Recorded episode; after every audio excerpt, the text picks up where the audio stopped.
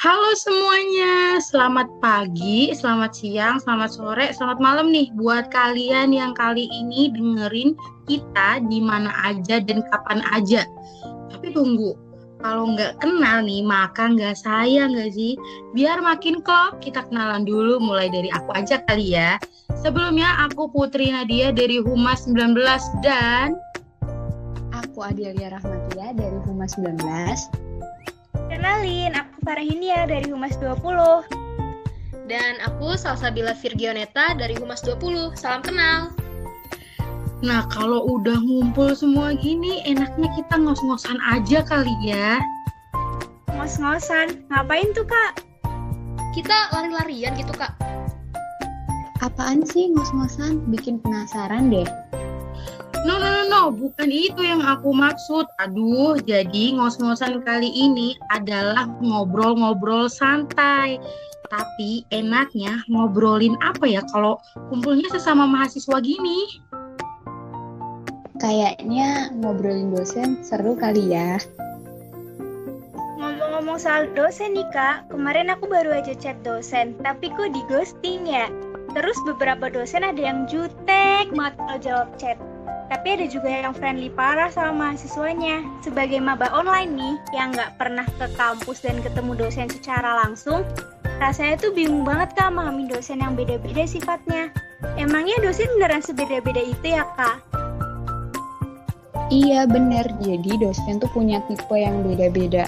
Dan kita harus bisa memahami tipe-tipe dosen itu. Jadi nggak cuma doi aja yang butuh buat dipahami. Nah, tipe dosen ini beragam banget.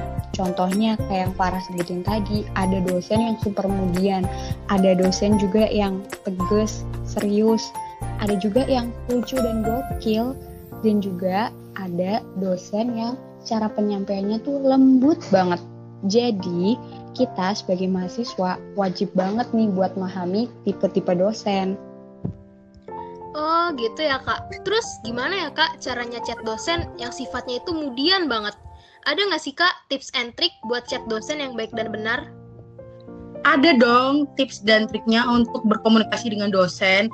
Kalian jangan tertipu ya, meskipun dosen ada yang terlihat gaul, tapi kalian harus tetap jaga batas-batas sebagai mahasiswa. Tips berkomunikasi dengan dosen yang pertama, awali dengan salam ucapkan salam atau kata sapaan yang sopan. Contohnya, Assalamualaikum atau selamat pagi Bapak, selamat pagi Ibu. Kalau bertemu secara langsung nih, baiknya kalian menjabat tangan atau mencium tangan mereka. Hal simpel kayak gini akan memberikan kesan santun kepada sang dosen. Yang kedua, ucapkan kata maaf. Mengucapkan kata maaf nggak selalu berarti mahasiswa memiliki salah ya, namun ini juga akan menunjukkan sikap santun dan rendah hati.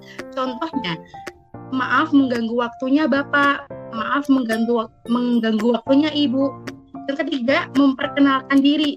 Seorang dosen bisa memiliki hingga ratusan bahkan ribuan mahasiswa yang terbagi juga dalam beberapa kelas. Pastinya dosen akan lebih sulit gak sih mengingat nama-nama mahasiswanya.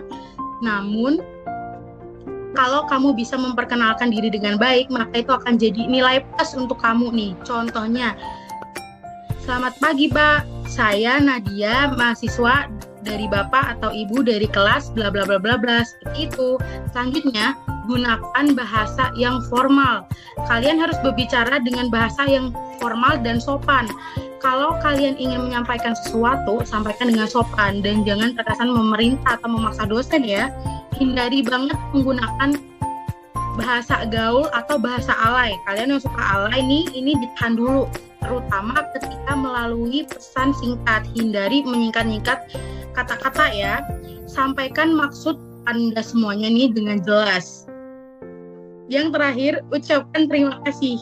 Akhiri tiap interaksi dengan ucapan terima kasih. Ini merupakan bentuk penghargaan kepada dosen yang akan atau telah berinteraksi dengan kita. Kayak gitu, Virgi. Oh, tapi tips and trick ini kira-kira bisa kita terapkan juga nggak ya kak buat menghubungi cutting secara online? Pastinya bisa dong, karena sebenarnya tips and trick yang udah disebutin sama Kak Nadia tadi merupakan tips and trick berkomunikasi untuk orang lain dengan cara yang baik dan benar. Nah, apalagi kita kan dari humas nih ya, jadi kita wajib dan harus banget buat memahami terus menerapkan tips and trick tersebut untuk berkomunikasi dengan orang lain. Jadi misalnya kalian udah nerapin tips and trick tadi, dijamin deh relasi kalian akan semakin banyak. Wah, menarik banget nih kak infonya. Makasih banget ya kak. Kayaknya jadi ngos-ngosan beneran nih ya kita. Seru banget gak sih obrolan kita kali ini? Seru banget kak, parah. Iya, soalnya kita tuh sekarang jadi lebih tahu gitu loh tipe-tipe dosen tuh kayak gimana aja sih. Iya kan, kayaknya kita juga harus bikin podcast selanjutnya, soalnya masih banyak topik yang bisa dibahas lagi.